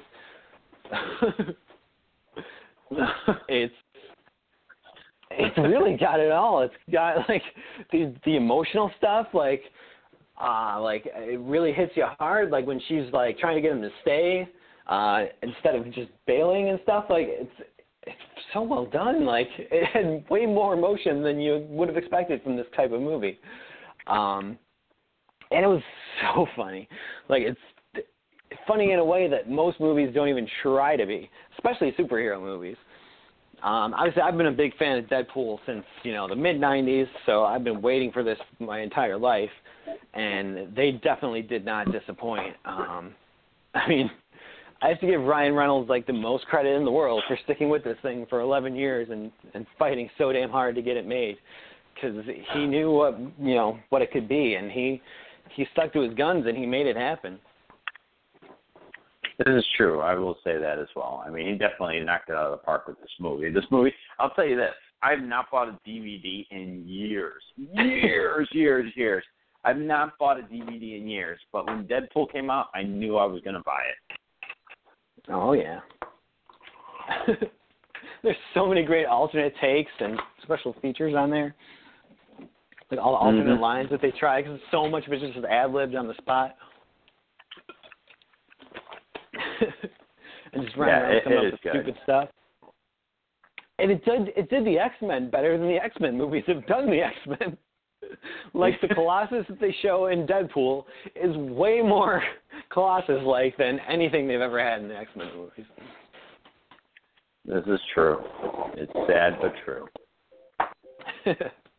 and they kept the costume just perfect. It looks like Deadpool. They let the eyes move, which was an awesome choice, whether or not it makes any sense. This is true. I don't understand how they cast did it, but yeah. Supporting cast is great. Uh, I mean, it's got one of the best opening credit sequences of any movie ever. you can tell, like from the beginning is of the movie, one hundred percent true. Yeah. Like, oh my god. It's so damn good. And supposedly I think it won like awards at uh the Writers Guild and the Producers Guild. So people are saying that there is an outside chance that it will get nominated for a best writing Oscar, if not possibly a best picture Oscar. There's Oh, a very I know small chance that that that might far. happen. I've I heard mean, people on these like movie shows that I watch. yeah, I know, I know. It sounds far fetched, but it's get like I said, other guilds like you know people who vote for the Oscars are from these guilds, like the Writers Guild, the Producers Guild, you know, the Actors Guild, and all that stuff. So if they're all voting for Deadpool in their separate awards, that means it could, it could get some votes in the actual awards. Like the shows I I, were watching, so. they I were mean, putting would it awesome. Oh, me too. I mean, that would be the greatest day of my life if Deadpool's up for for an Oscar. Deadpool. They all seem to they all seem to think that the writing one there actually is a significant chance. Like they, you know, for like adapted screenplay, that yeah. there is a pretty good chance of that happening. The Huh. best picture one might be a little bit more out there. They were, I think, saying maybe, eh, I'd give it 15%. so not very good odds, but, um, but it seems like it could, at least for writing, which is, you know, I, I, that's pretty awesome in my book. it is pretty crazy. That is awesome. Though. and Ryan Reynolds as Best Actor and um, Deadpool for Best Picture were nominated for Golden Globes, which is fucking cool. Damn. You know, those awards are kind of stupid, but still kind of interesting. Nobody cares about those ones, but it is very interesting. that's for sure. Yeah, it's. I mean, Deadpool is just one of the greatest movies I've ever seen in my life. Like, honestly, there's like I said. I think I said last time that it seems like once every 16 or so years, a movie will come out that'll just get me, you know, be everything I want in a movie. Um, Pee Wee's Big Adventure, Jay and Silent Bob Strike Back, and Deadpool are the three movies that I just like. Oh my god, this is kind of movie I can watch over and over again without ever, you know, getting sick of it. Your logic is hilarious. Chance Down Pop Strike Back is a good movie, but Pee Wee's Big Adventure is okay. oh my god, Pee Wee's Big Adventure is great. So When's the last time you watched it? I don't know. It's probably when I was seventh or eighth grade, maybe. You're definitely due for another one. That's what my dad says, but the spankings. He's like, you're definitely due for another one. Like, come on, Dad. Come on. Stop being a dick. Keep the belt on. Please. Papa, please. no, Daddy, no.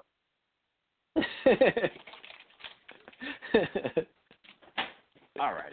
All well, I guess we'll think- get into my shenanigans, I suppose. yeah. Let's do it. All right. Here about well, the Kid Nitro. As most people don't know, I make games. but one of my uh one of my most favorite games that I, or at least definitely definitely my favorite world or at least my second favorite world um is definitely the Retro City world where it's all Kid Nitro.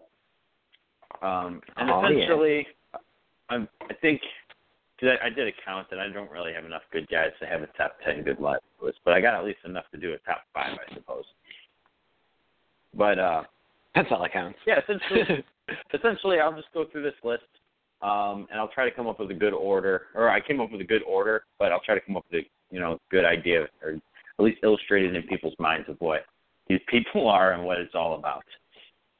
So my number We're ten visual aids. for my, I know those are the best kind of aids to have.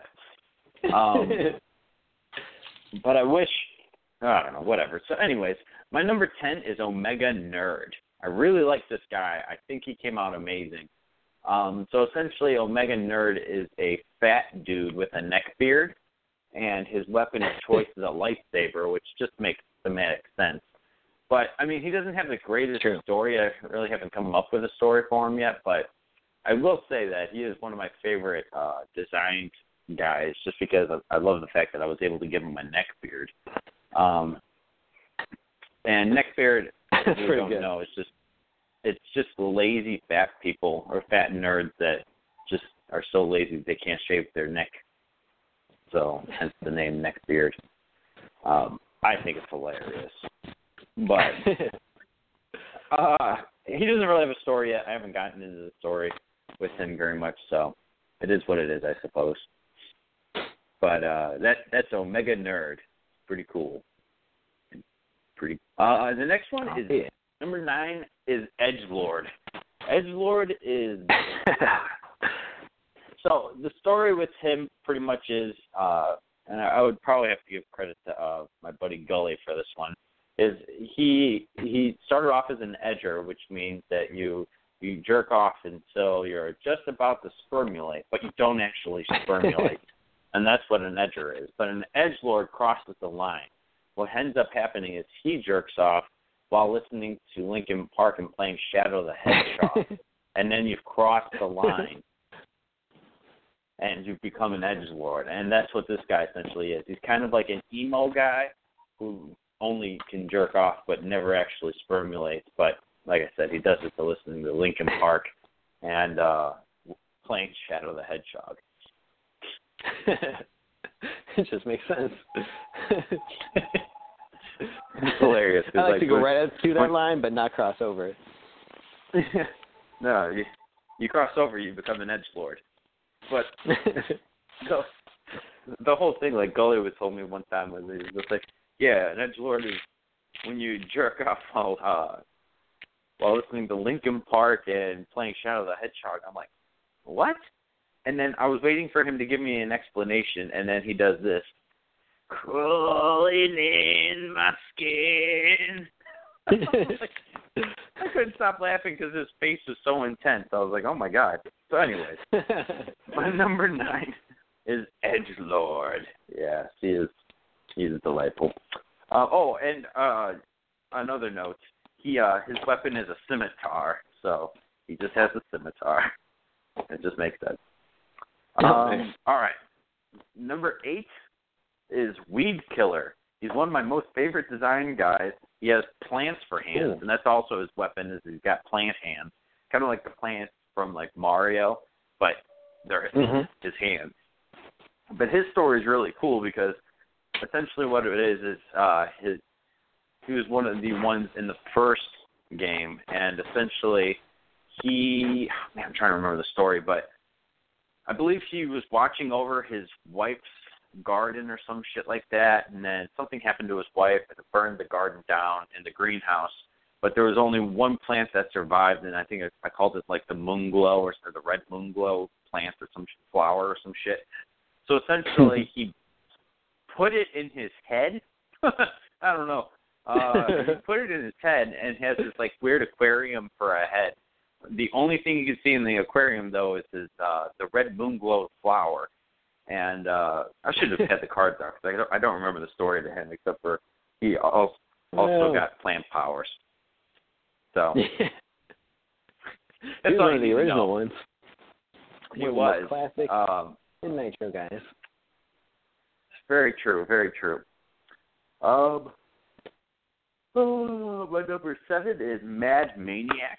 He just looks badass. He's another one I don't really have the story for, besides the fact that I know he's going to be addicted to horror movies.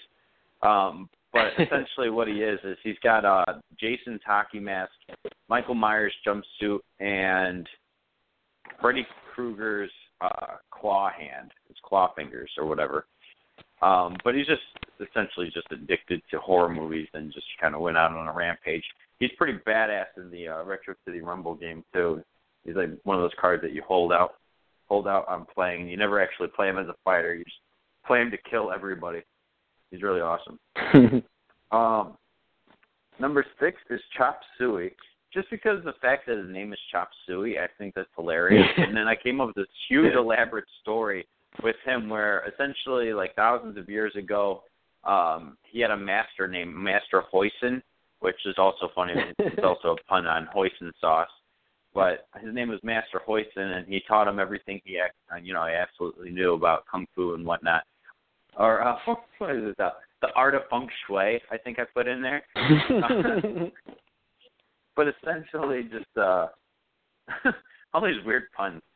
Uh but It's so essentially he, uh a bunch of ninjas ninjas came in and uh uh killed Master Hoisin and that's when Chop Suey learned that the headband that Master Hoisin had had had had on uh that he always wore actually gave Hoisin immortality. So uh I don't Although then, how did he get killed? well, you got you could still be killed, but you live essentially forever. Was the idea, I guess, behind it. I mean, if you got stabbed, you would die, but essentially you would never age. I guess you could say. So Oh, uh, okay. yeah, so essentially, just as he's dying, he hands the headband to uh, Chop Suey, and Chop Suey wears that headband, still proud, thousands of years later. No one knows his true age. Um, but that's Chop Suey. the next one, uh, number five, is Captain Raptor. And I think this the only reason why this one made this amazing list is because this one came from like yours, mine, and Nick's head uh, when you guys were here and we were all trying to come up with ideas for this Captain Raptor guy. I think Nick was the one who came up with the fact that he should be a policeman. it's essentially just a, Yeah. di- a dinosaur who's also a cop, which kind of reminds me of uh, Kung Fury. If Kung Fury didn't do it, it probably would have happened in my game where Kung Fury is Triceracop, but in here I've got Captain Yeah. Raptor, so he's just a raptor cop, which is pretty hilarious. Um, but yeah, that's number five. I don't again, I don't have a story for him except for the fact that I just thought it was cool that all three of us kind of just came up with it one night. Um, he used to be a number- sergeant, but then he got busted down for banging hookers on the side. yeah, it's true. And then eating them afterwards. Um, number four is uh, the newest, addi- or one, at least one of the newest additions to the game, and that's Change Boy. I thought that it would be pretty oh funny yeah. to make a game where like all the there's all these different professions in the game where you got like uh I don't know like clowns versus magicians and magicians versus I don't know Captain Raptor a bunch of just crazy professions but then uh it, it occurred to me that it would be hilarious to add one of my alter egos into the game Change Boy where it's just literally a dude who goes around buying everything with button change and uh he just pisses everybody off. She's like, "Fuck, just give me a dollar bill." No, I don't have that. I only got change. But yeah, it just pisses everybody off. Just Burger like I King people tell you to go to McDonald's because they don't want to deal with you. Yeah. Um, but yeah, Change Boy. He looks cool. He throws change. He's got one of the more deadly uh abilities in Retro City Rumble, which just pisses everybody off. But it's great because that's just what he is. But Change Boy, it's good stuff. I love him. Um, and then he's got a he's got a shirt that has the send sign on there, as if he was a superhero in the past life. Either a superhero or an asshole. Uh, number three is uh, Mickey Finn. Mickey Finn is the I guess the ultimate badass amongst all these bosses. Essentially, he's like the Dr. Wily of the game. And uh, Yeah. he kind of came to me because I was like, how can I make somebody, you know, badass? Um, it makes sense with the name.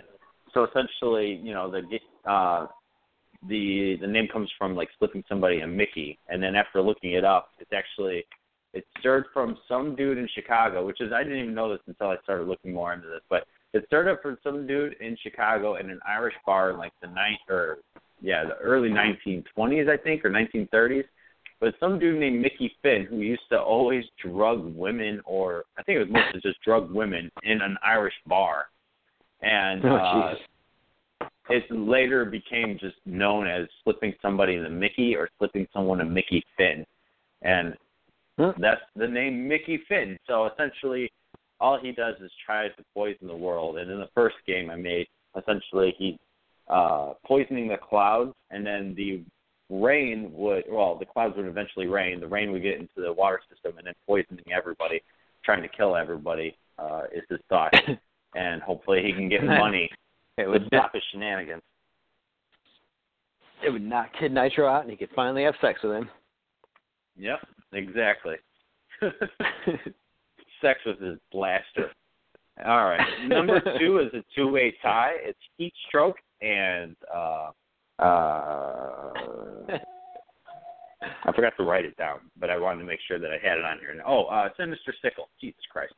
It's Heat Stroke and There. Sinister Sickle. Now Heat Stroke was the very first piece of art I did in pixelated form. Uh I never did any pixel True. art prior to this. Um, at least that ones that I actually tried with. And it was originally for a game called Dreamscape, which I'm, I'm sure everybody's kind of heard once or twice. Unless you're new to the show, you've never heard me talking about that at all. And then uh, uh, I liked him so much, but I needed him to have a counter partner. So then I made Sinister Sickle for the next wave for Dreamscape. And then Kevin and I kind of discussed how we all love Mega Man so much that it got to the fact that we're like, oh, we'll just come up with this new new game that's kind of like a spin off of it. So thus Kid Nitro was born. Um but essentially Heat Stroke's got a badass backstory. He was a fireman that uh worked his ass off all the time and then he got called to a house and unfortunately the house number sound or the address sounded very familiar. It was his own house and he lost his entire family in the house. And then Sinister Sickle has probably one of the coolest stories in the entire series so far, where him and his family went out into the mountains. They used to do it on vacation every single winter, but they would go out to the mountains and go for these hikes. But unfortunately, one time they decided to take a path that would get them lost, or ultimately lost, and uh, they were stuck out in these mountains like for days and days and days. And for whatever reason, uh, Sinister Sickle wasn't being affected by the cold, but unfortunately his family was but he was still being affected by hunger, so his family pretty much said, or pretty much allowed him to eat, eat the family as they slowly died. Kind of, uh, kind of morbid, but yeah, he's kind of, uh, he's kind of a cannibal, but that's fine. That's what's sinister about him. Just a little bit of a cannibal. It's all right. Mhm. He only ate his whole family. Um, but I gave him there. enough to find out where the hell he needed to go. And then we all already know what number one is. I don't know where I got the name from. I don't remember what what had happened to get to this point. But number one is Doctor Milk. Oh yes, Doctor. Ah, Milk. yeah. I think think what happened was is I needed a white character for the game, and I put this white substance in the syringe, and I'm like, I don't know what the hell that's going to be. That's not going to be weird. And then I finally came up with the idea of Doctor Milk. I'm like, that's so weird. I don't know if anybody's going to like it. And then when I I sent you the text message explaining what the hell he does, I was like, I don't think Kevin's going to like this. He's going to be like, what the fuck is this? So I had to like elaborate what the hell his power is and why you would want to be scared of him. and then you like shot back a text message saying that is the weirdest but most greatest idea I've ever heard in my life. And I was like, fuck yeah, I did it. Um, That's true. but essentially- he's my favorite. ult- ultimately, Dr. Milk just injects people with milk, and uh, hi- his idea is to try to keep every. Or, oh, fuck, hold on, let me grab the. Oh, damn it! I never. Hold on, hold on, hold on, hold on, everybody. Hold, hold your horses. I want to look this one up because I don't want to miss. I'm to read this one out. This is my number one. This is one of the best wordings ever. All right, hold on. Uh, bosses, uh, probably the back. Yep. You should just make a trading card game instead of just doing like the battle everything. You just get these cool cards that just have bios on them and attributes, and Oh, yeah, just you don't like- even yeah. play a game with them. Just like baseball cards. just collectible. yeah. So this guy's name is Corbin Calcium. That's his real name. His attributes are uh he's just over one on power, over three on smart. So he's pretty smart. He's not too fast and he's got some okay skill. He's he's uh five feet nine inches. He weighs 171 pounds and he's 46 years old. So he's definitely been in the practice for quite some time. But let's let's learn about Dr. Milk, everybody. Come along with me on this journey. Corbin is a pediatrician who lives to take care of children and to make sure that they are being taken care of. Just listen to that. Ah. Aw. It's like What a sweet it's beautiful. Yep. But hold on. The one thing that Corbin can't stand is a child having the proper environment to grow or is the child hold on. Did I word this weird? Child not having the proper environment to grow healthy in. One day he saw such an act. What he saw was so vile, so disgusting, and so disturbing that even to this day he cannot speak of it. Due to the events that took place that day, Corbin snapped and lost his mind. Not only did he uh, want to nourish children, but everyone around him. The only way he can accomplish this is to inject them all with milk from the combination of several different animal milk. he just injects everybody with everybody's milk. He's crazy. it's pretty But yeah. awesome. That's Doctor Milk. He's pretty. He's pretty cool. I love him. We'll never know what the mystery thing he saw was. No, you have to read it in the comics someday. Whenever I get to that, yeah. probably never. Oh my god. It's gonna be the best. But yeah, I just wanted to do that instead of a full blown game. Like just make cool collectible cards with crazy stories. Yeah, that'd be sweet. You don't play him. You just put them in a binder and read that. them for funny times. But yeah, essentially, Kid Nitro is an amazing universe with some crazy, crazy things going on all the time, and I think it's, I think it's pretty cool. I, I enjoy this game a lot. Um, I, well, at least all the games that I've made so far, um, from the Solitaire one to uh, Retro City Rumble, very cool shit. Um, and then essentially, my top five favorites are. Uh, Number five is Penny. She's the one who makes all the weapons for the four characters, four other good guys. Um, and then there's Kid Ultra. He's pretty cool. He carries a bazooka. Uh, Kid Echo. He's one of the coolest looking ones. He has. Oh, I guess there's Kid Nitro Plus. I didn't even think about him, but uh, Kid Oh, Echo. yeah. He's got a sword. Uh, Kid Turbo. He has a shield and a blaster, which he's he's definitely close to my number one. But Kid Nitro ultimately is my favorite. He's so cool. He looks like Kid Vid from the Burger King commercials from the '90s.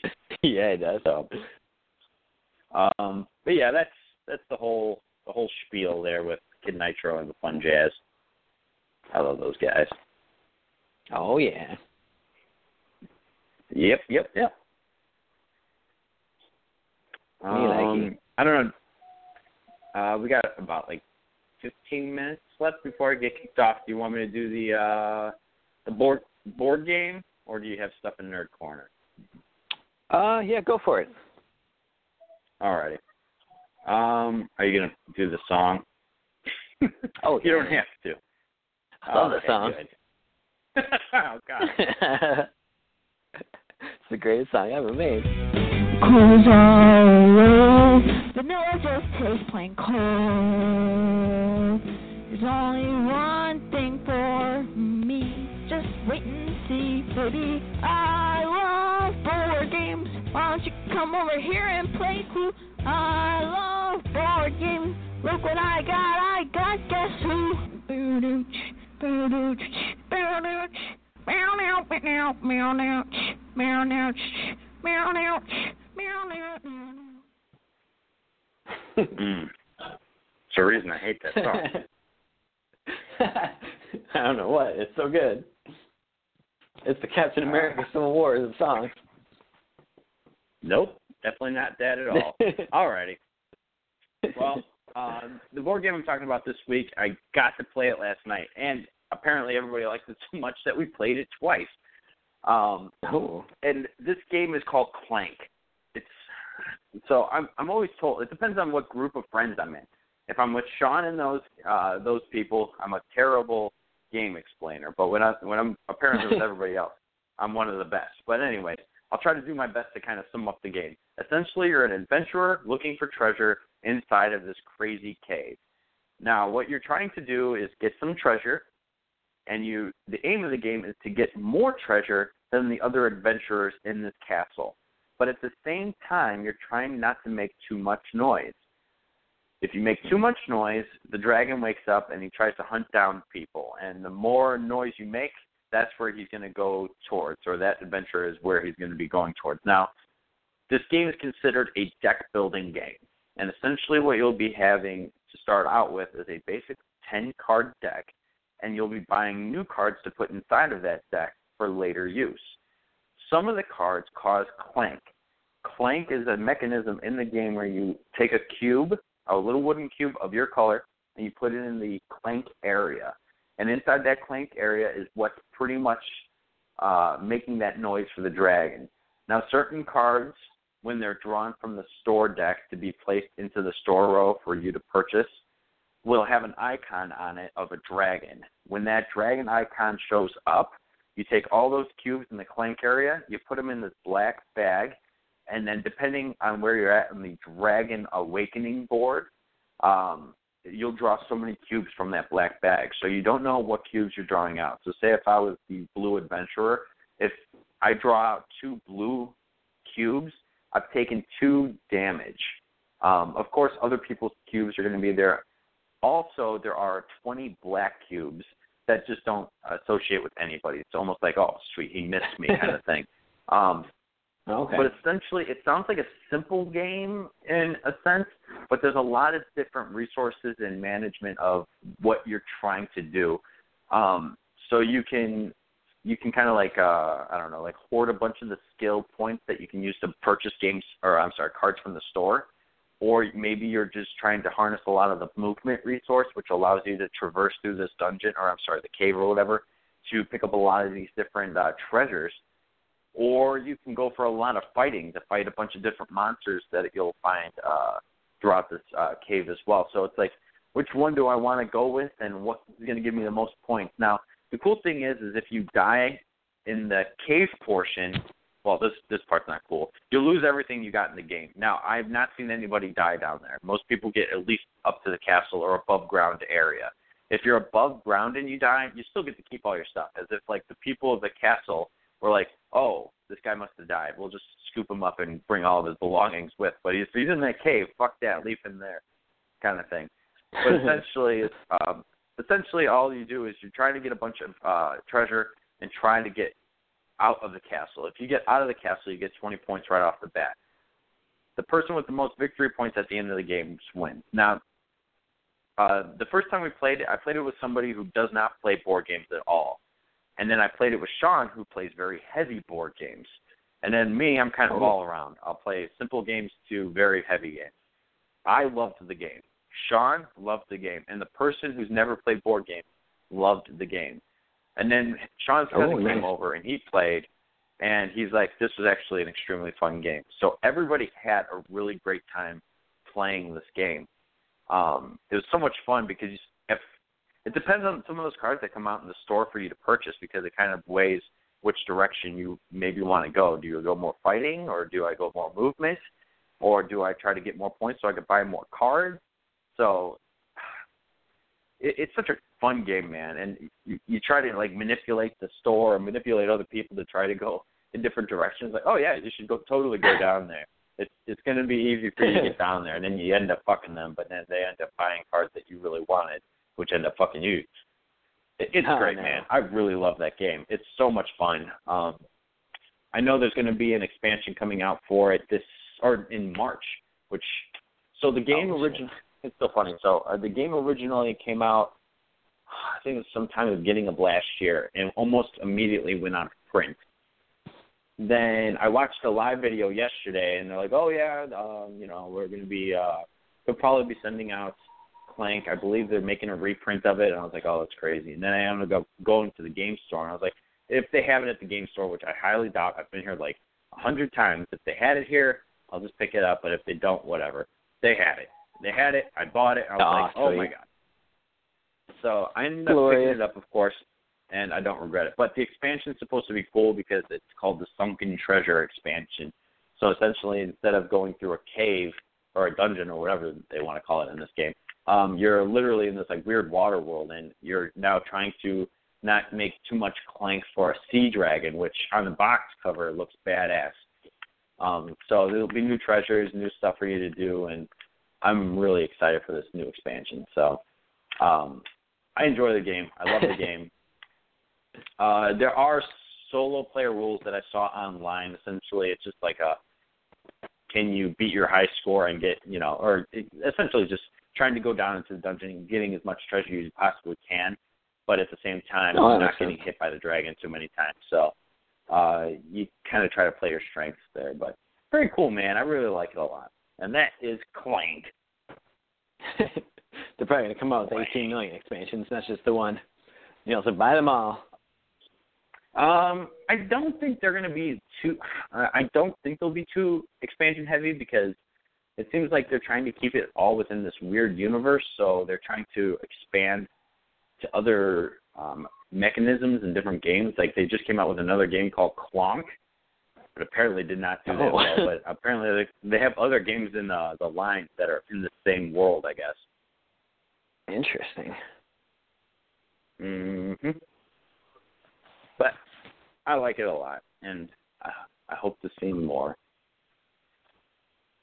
Very Hmm. nice. Very nice. I want to play that. Sounds fun. Oh yeah, dude, you, you'd like it for sure. I think you'll get into it. Um, I, I don't see really anybody not liking it. Actually, shockingly, I think everybody will have a good time playing it. I think everyone will like it, even people who have no arms, legs, or eyeballs. They'll love it. Oh, I mean, I was honestly shocked that I found somebody who uh doesn't play board games. I was like, hopefully this makes sense to you. And we started playing it. At first, like, I don't understand some of this, or can I use this now when I buy it? I was like, no, you use it when it comes back. And he was he was kind of confused at first, and then he started getting it. He's like, actually, this is this is pretty fun. I I'm really liking this. So uh I don't know, man. It, it it's definitely a blast. I very highly enjoyed that game. Very highly. Me likey. Indeed. Should play it at the wedding. we have a lot of games to play. I will. I'll br- I should bring some games for sure. That's that'll happen. Let's see. Let's take a Oh, yeah. gander at what small games I could bring. Um, this way everybody can prepare their hands. So they'll do like quick review. um, I'll probably bring uh, Welcome to the Dungeon. That's a great uh, push your luck kind of game. That'll be fun. I could probably bring Tok Tok Woodman. That one's hilarious. Um, I'll what? bring Coup. Yeah, Tok Tok Woodman's a fun. It's almost like Jenga, but um, instead of like pulling blocks from a, a, a tower of other blocks, you've got this like tree, and you have a small plastic axe, Oh. and you have to hack. You have to hack the uh, wood off this tree. It's oh, so much fun. Um, we played that a lot yesterday. A lot. Um, but yeah, Tok Tok Woodman for sure. Uh, Welcome to the Dungeon. I'll probably bring. Uh, maybe Hero Realms. Um, Love Letter. I'll bring for sure. Maybe not Hero Realms, Mm. but definitely Love Letter. Maybe Munchkin Time Adventure Time or Munchkin Adventure Time. uh, Master of Disguise. My suitcase is Oh, yeah. of board games. Excited about that one. Yeah. Did you bring any clothes? No. No, but at least I have Clank. That's the important part. Yep. But yeah, we'll have some good games for sure. It'll be good. It'll be good for everybody. wait. But that's pretty much all I got. You got anything else for today, good sir? Oh, I think we're done for today. Alrighty, just as a reminder, everybody, tune in next week. We'll be doing Good Times with Kevin again, but on the worst 15 movies, and uh, we'll get Yeah. some fun, some fun other list that I'll try to come up with by that point in time. so stay tuned for that. TBD. I want everybody to stay happy, healthy, have a great rest of your weekend, and remember, if anything and nothing else, remember to flip that tip. Bam! Have a great rest of your weekend, everybody, and thanks for listening. Tell us the song, I mentioned it to you. Oh, you're the kid in the band. Saturday at 12 o'clock. Cool. Uh, I'll try and make it. Two o'clock on the edge of the morning. She's running magical circles around my head. I hitch a ride on a dream she's driving. She turns to kiss me, I crash back into bed. Across the street on a grayed out Monday. I see the girl with the eyes I can't describe, and suddenly it's a perfect Sunday, and everything is more real than life. I think I'm back in the dream. I think I'm back on the